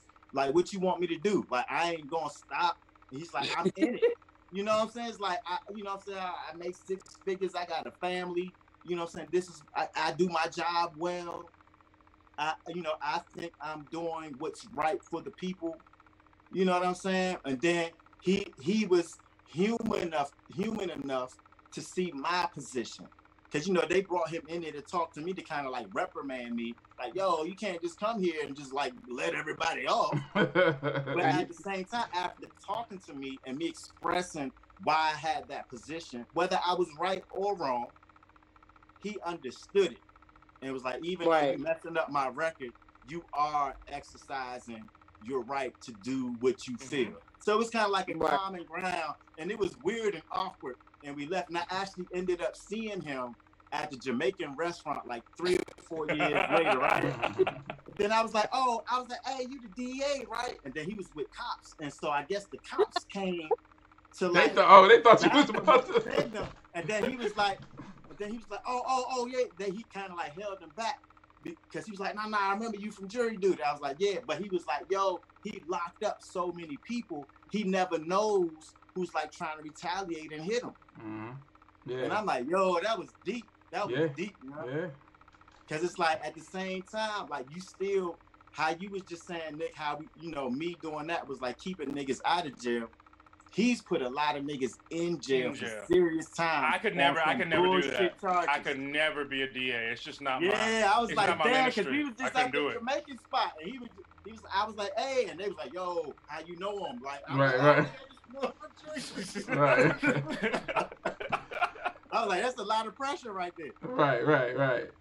Yeah. Yeah, that's that's that's crazy, man. But uh, Yeah. real quick before we get back into the interview, uh, I do want to say that that's kind of the idea, like the mad scientist, uh, uh, uh, the overview of these type of conversations that I have is seeing people from different positions, like Jay and Nick, have these conversations and come to the conclusion that we both working for the same thing. If we were to take these powers and put them together, you know, and, and, and build. Yeah, yeah, and that's that's so that's the goal of it. So uh, with that being said, I'm gonna ask a few more questions uh, because it's, it's already 12:19, and this has been a good conversation though, so I appreciate it. But um, so uh, that negative connotation uh, that people have with lawyers and with the legal system, um, I guess we kind of already touched on it a little bit. But is there anything specific that you believe that can be done to start to change that? Or turn the direction and make people see that, uh, you know. Yeah, oh, oh, Obama started it. Obama appointed more black judges than any president previously in history. Right. And if you load the legal system with nothing but black people, some way, some kind of how, our interests are gonna get hurt in there. And so Yeah. I think we need we need more we need more black judges. We need more black people like Jay coming to jury duty because there's no reason somebody should get locked up because they had a nickel bag. Like really, Right. going to jail because you had a nickel bag? Like, you know, th- we need people in there like Jay to say, okay, this is ridiculous. You know, give the dude a ticket and keep it moving. Make him pay a right. fine, Right. maybe, but he don't need to have a Yeah. record for a nickel bag. Yeah. You know, now if you Yeah. show up with like, you know, 20 metric tons, then you're like, well, like, dog, man, you can't. You might Yeah. have to do some time for that. You might gotta do a little bit of time for that. You know what I mean? Yeah. I mean, Like- jury duty, like, ah, I'm sorry. Yeah, yeah, man. maybe that's some time.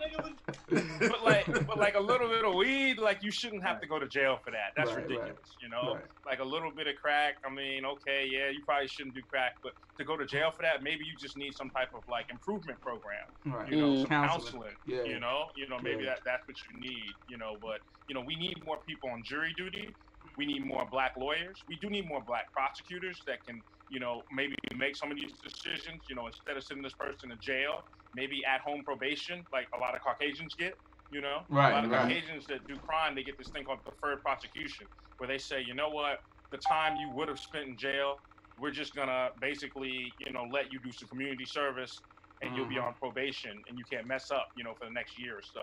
You know, a Mhm. lot of Caucasians that do things get those kind of deals, but we don't have people to advocate for us, so we don't get that. So I think if we want to see the legal system change, that means we just have to be involved in it. We just got to get involved in it. Dave, I know you got questions, but I got I got a question for Nick, man. Yeah, go ahead.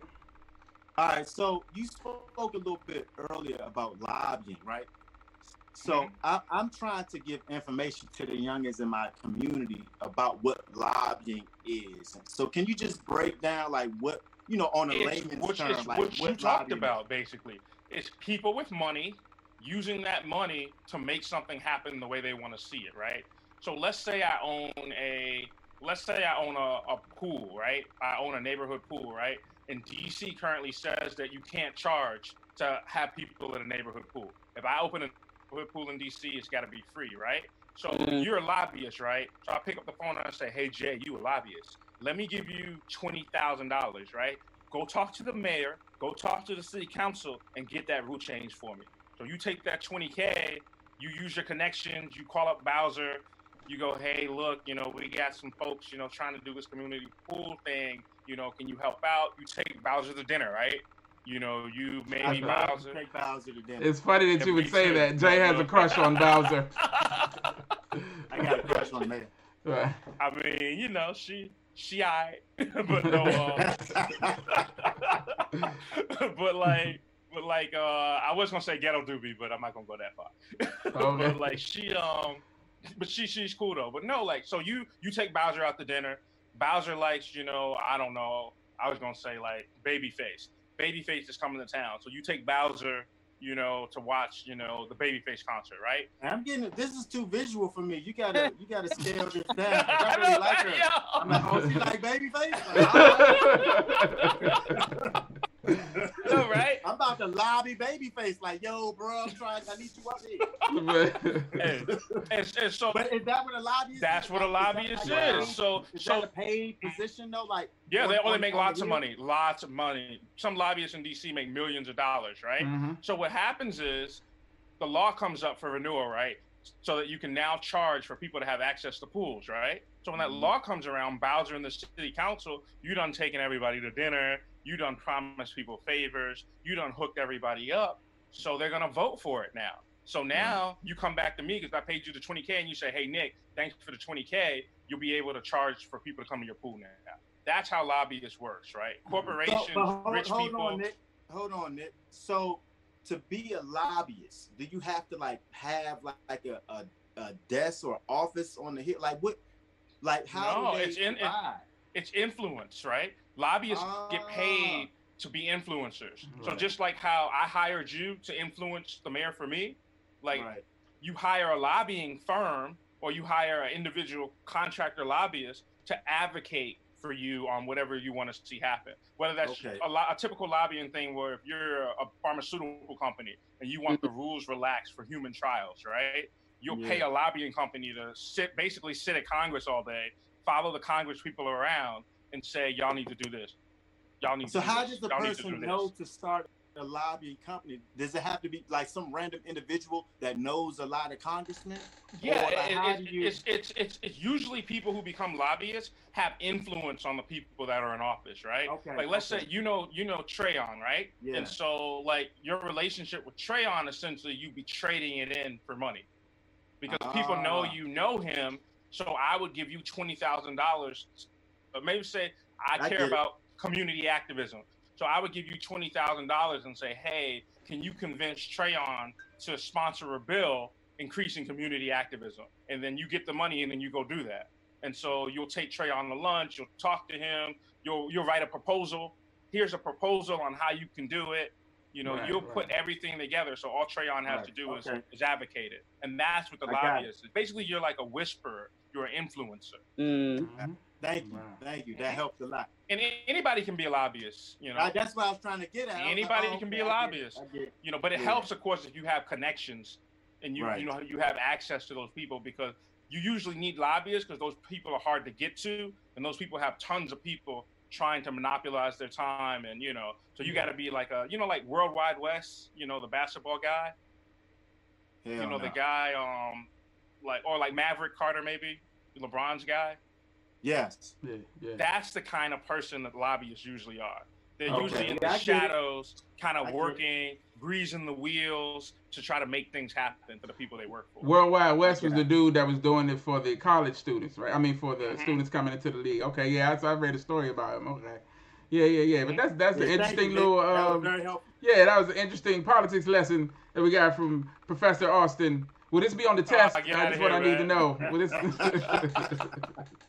but um, I want to ask you real quick, uh, Nick. So, um, in your path to, uh, you know, like the the level of success that you've achieved, uh, what was some of the best advice that you got? Do you remember anybody who like sat you down and said something to you that really stuck with you? Or Yeah, never, never shit on anyone ever because you just never know, you know, how someone can help you, regardless of like, you can see a homeless man outside, but Mhm. 10 years later, that dude might own a, a biotech firm and you may need his help. So make sure you try to be kind to everyone, help people when you can. I mean, you got to do what you got to do for yourself and your family. But to the extent you have extra and you can help people, help people. Advice is free and it'll always come back to you tenfold. And, you know, that, that advice has been really, really good for me in my, my career. I've seen it happen. Dope, dope. Yeah, yeah. And you, you know, uh, you are that type of person too. This is a real, you know, uh, caring, philanthropic. That's my big word for the day, Jay. Ah. philanthropic I type try person. to be, man. I wish I wish I had billions and then I could Yeah. really do what I want to do. Out here. I know- I, what the little I have, I try to I try to do with it. I know you just being modest. You got that belly, man. Go ahead, and say it. You got the belly. No, nah, but um, so uh, on that same token of, of advice that you received, what's something that you wish you knew going in, or something that you you know you try to tell people that ask you something that you some the little piece of knowledge. The importance of investing your money. Mm, I wish I would have known about that when I was younger. You know, investments are everything. That's how America works. And, and I didn't realize. I mean, I invest now, but Mhm. if I would have started in high school, you know, for the money that I have, I'd be like tenfold. You know, if I would have started investing earlier. And, and we as African Americans, we don't invest. And so learning investment, whether it's real estate investment, whether it's investment in the stock market, whether it's investment in other companies, you know, whatever type of, or creating your own company or your Mhm. own brand, you know, Mhm. I just really wish there was more focus on teaching our kids how, to invest money.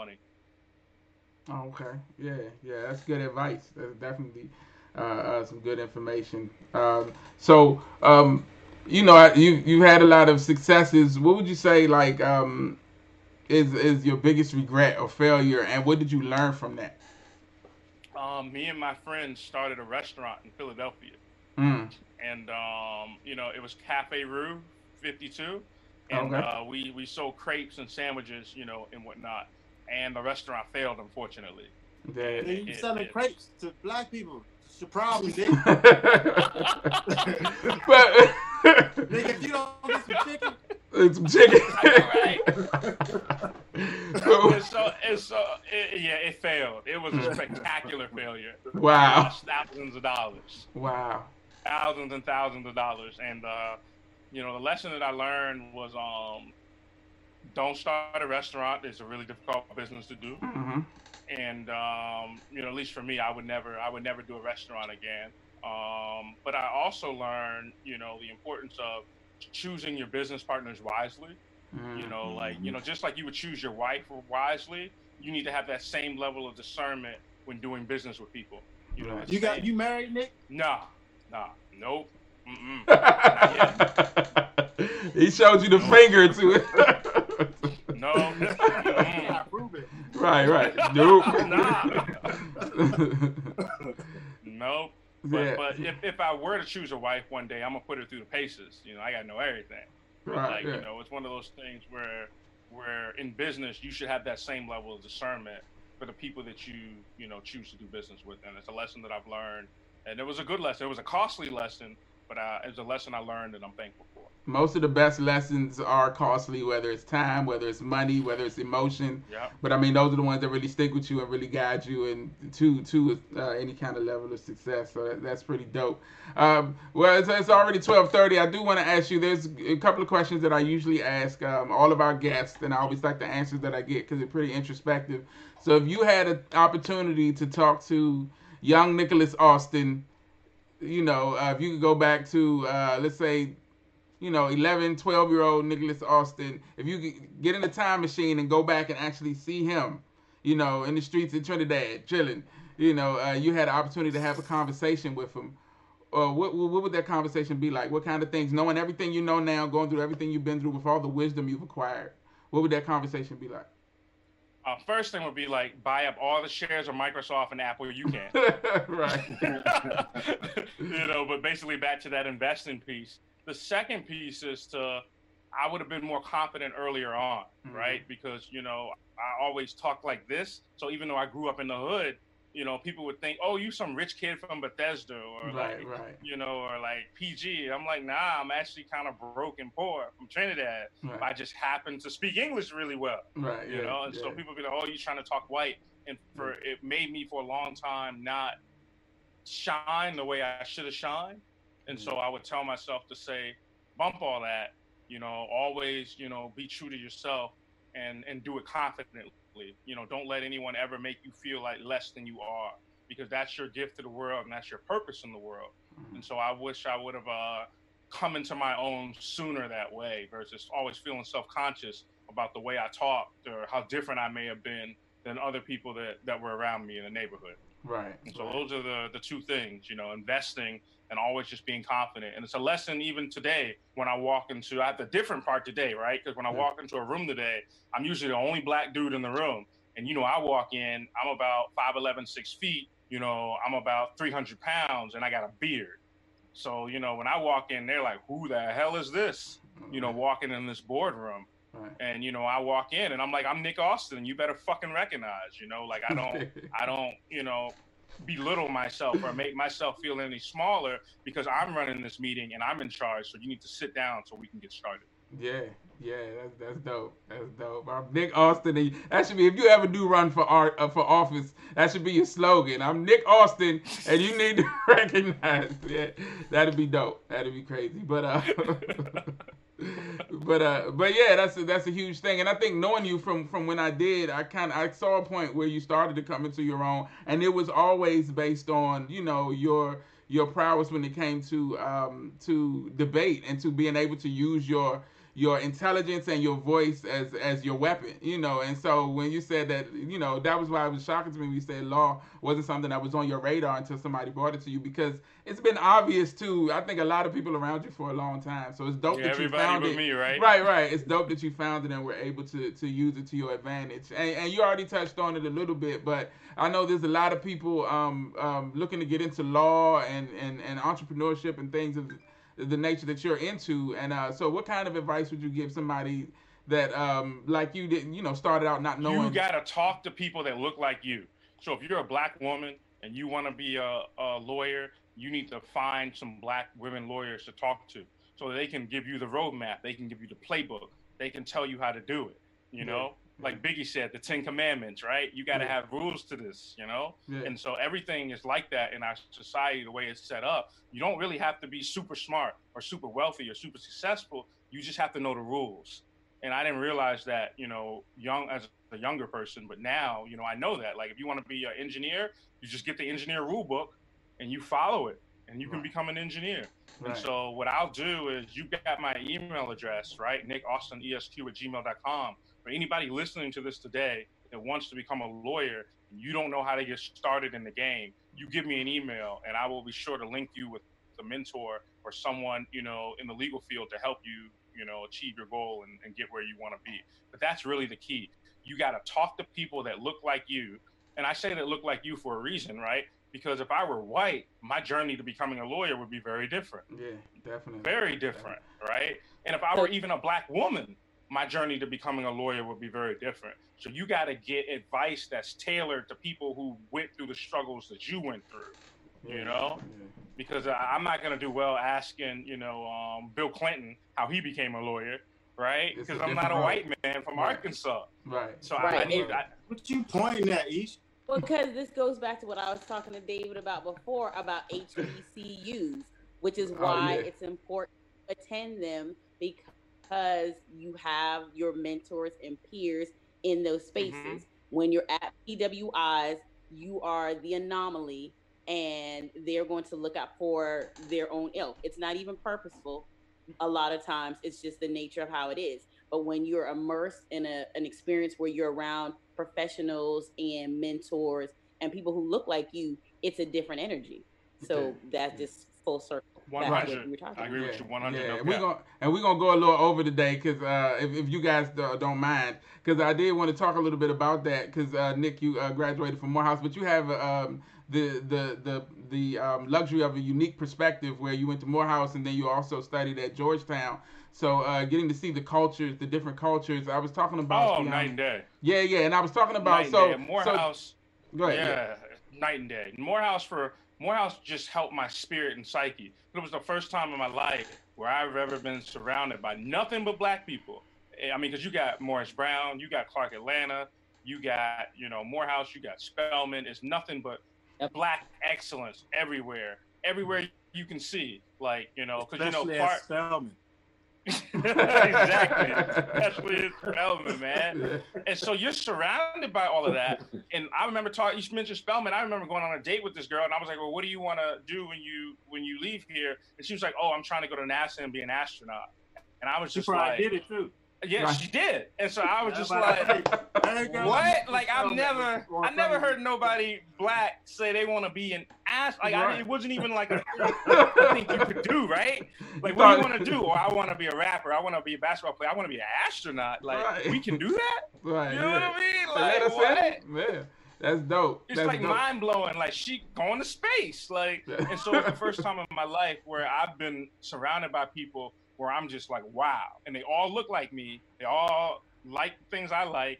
We doing the same things. You know what I mean? But she's gonna be an astronaut, and Yeah. so that kind of experience just empowers you. So when I got to Georgetown, it was like, uh, it was like she said a second ago. You know, um, I was the anomaly. They were like, "Oh, look at that Negro that speaks well." Okay, that was cool. It was like a circus exhibit. Yes. You know, no one really took an interest in me at Georgetown. Right. No one really was advocating for me to do well at Georgetown. Mm. You know, I had professors that did all kinds of racist stuff to me and said all kinds Wow. of racist things to me. Wow. You Yeah. know, treated me like I was slow or like I had some issues. But coming from Morehouse, I already had that confidence. Like, Mhm. man, I know what to do. Coming from Hold- Morehouse, up, I knew people ain't, I could ain't call. no good shit happened at Georgetown, Nick. For real? You know, the- Damn. The the best is the But Allen best Iverson went, nigga, come on. You know, I mean, the best experience, experiences I had were from the Black Student Union per se. We call it Black Law Students Oh. Association, but it's really like a Black Student Union. But I Mm. can't count that I because know. that's, That's my what I was people, just right? about to tell you that don't count. Yeah, they Mhm. don't really count. Your peers, you had to still But around. the, the, the reason I asked, because I went to a PWI and a HBCU, right? And I remember at the at the HB, I mean at the PWI, this there was this literature professor, old white lady, that really Mhm. took an interest in me. Like, you know what I'm saying? And, and I guess it had nothing to do with race. She was like, "Yo, like you can, you really write." And you know, I think I had her for like English comp two and like creative writing. And I guess very similar to what you experienced, Nick. She couldn't believe that I could read and speak and spell so Yeah. well. Oh So she wow, was look at this magical with. Negro. Like, yo, where'd you come from? Like, you know what I'm saying?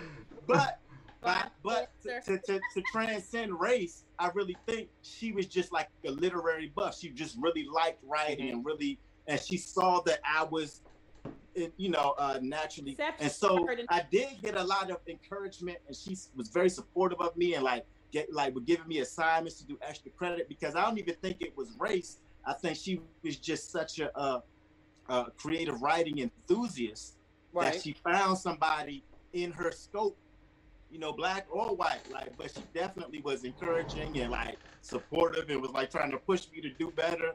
And this was some white lady at a white school. Mhm. But with that though, so one, you were exceptional for her, and Right. I think for for the the mid level or for young people who aren't really clear on what they want. So if you're already focused and driven, you're going to excel wherever. You know what I mean? PWI, HBCU, it has no real bearing. Right, right.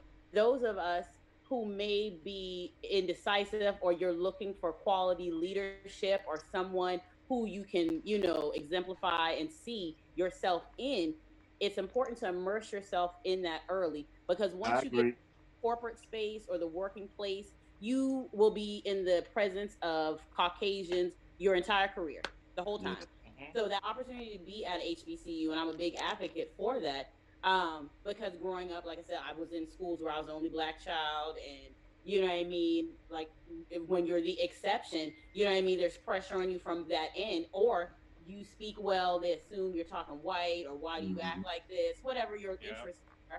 Um, so it's difficult a lot of times navigating that. You have to have a, a strong spirit and a strong personality to persevere. And I just feel like being at HBCU, especially when you're young, you know, in those formative years, and then you move into a PWI, um, it's a world of difference. You know, I mean, just the confidence you'll have, and just the overall. Um, I mean, just that exposure to black excellence. Like, like you said, a girlfriend of mine went to Southern. Um, she's an engineer at Amazon. Her best friend is an engineer at NASA. Um, and their foundation started at Southern University Mm. you know, just having that exposure and that experience and that camaraderie, it lasts a lifetime. It, it, it's something that you grow into as an adult. And um, yeah, um, I'm all for HBCUs.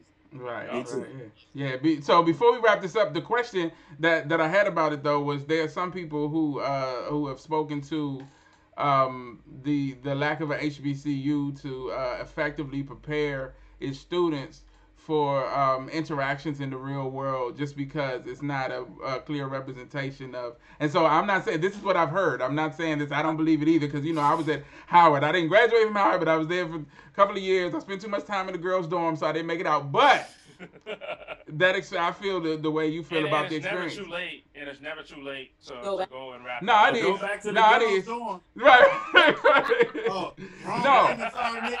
no. Just saying, man. It- it's never too. It's No, I never too did. late to It's, it's, it's, and- too late. that It's up. too late for me. I can't. I can't do it. It's too late for It's me. too late for Dave.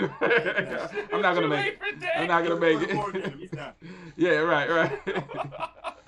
but no, but yeah. So I, uh, I, I feel like it goes back to the standard that whiteness is best.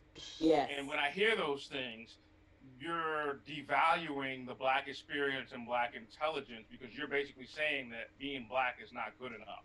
Right. You know? Mm. And what I tell In- people in who say that is they would never say that about any white institution. But every Nope. white institution is not Harvard. right, Nope. right, Every white institution is not Georgetown or Yale.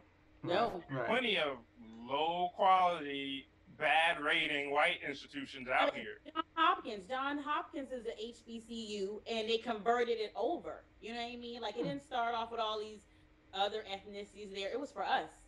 And Mhm. so there's that. I I- no, I don't I don't subscribe to that at all. Me and my cousin we debate about this all the time. And she's like, Well, my daughters, they don't go to HBCUs. And I was like, Well, you're doing them a disservice. I'm just Mhm. saying. What I what I noticed in corporate America, and this is just my own anecdotal, right? I don't have any proof or statistics for this, but in my experiences in corporate America, I find HBCU graduates to be more competent That's in right. themselves. Hmm. Usually, I found most of the Ivy League and PWI folks that at least that I've run into to demur more and to be more timid in corporate not- environments. Did I not say this, David? Yeah, yeah, you did. You did. She said it. Yeah. Just in my Right, experiences, right? he's right. He- Well, someone agrees with you. That doesn't mean you're. No, I'm just playing. You're right. You're right. You're I can, I can see the correlation by, you know, uh, the confidence thing. That makes a lot of sense. Definitely, definitely. Yeah. So, so yeah, man. Uh, but I don't want to keep you on here for like six hours because we'll talk to you all day. But man, it's been No, an this has been amazing. great. Yeah, it's I got, been the a la- pleasure. I got the last statement, Dave. You got the final statement. Okay, well I will let you do the final statement, then I'll do the wrap up. Go ahead. All right. So before you leave, brother Nick, my mom was studied paralegal for a couple years. I just want this is a true false answer. Are you ready? Okay. A true false go. answer. True or false answer. Oh, And then true we or can false. wrap- then you Junction- can wrap up, Dave. All right. So, uh, a quote from my mom, who was a paralegal for a couple years. She was like, "The law is not about the truth; it's about what you can prove." That's True. pretty much what I said. That's pretty much what I was saying. You know, Sure. with the jury duty thing, right? Yeah. It's just true. That's why lawyers matter.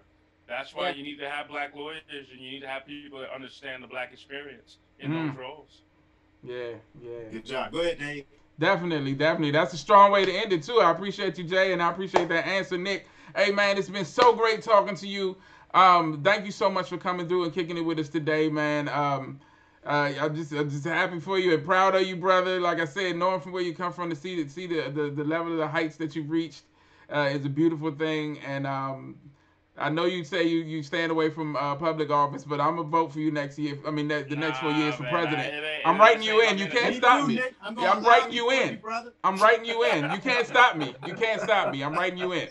But um, but yeah. So, but thank you so much for coming through. Uh, Isha, thank you so much for stepping in for Patrice today. We appreciate you. It's always fun to have you uh, twirling your hair with us on here. No. But your, imp- your input and insight is always welcome, and your feminine energy is always necessary. Uh, Jason, thanks again for uh, for holding it down for the Hotep brother. No, I'm just playing, but That's right. I don't even know what it means, but I like it. what Hoteps, does it mean? What does it mean? Hoteps. Um, I'll send you the, di- the dictionary definition. I'll Okay. send it. okay. All right. But no, I can look Jay, it up. I Jay, got just fun. some real. I want you to know I respect your energy and I respect where you're coming from because, like you said, we want the same things, man. Likewise, brother. Likewise. And so, and and we're gonna talk some more. I'm gonna c- call both of y'all because I mean, I think it's some, it's it's some potential for some real, uh, some real change to happen between the two brilliant minds that we have here. So, uh, well, the, the four brilliant, I ain't gonna, Isha, you're you're brilliant too. But anyway, but uh, Not you, though, yeah, Dave. yeah, yeah, not me, yeah, yeah. No, I'm I'm just, just the, kidding, Dave. I, no, I'm the comic relief. But uh, but yeah, man. Uh, thank you guys for watching this today. It's been another episode of Neighborish Livecast. We'll be back next week with more information, more great guests, more great conversations. Y'all take care of each other and take care of yourselves. Peace. All right, take care, everybody. Y'all are awesome. Keep doing what you do. Yes, sir.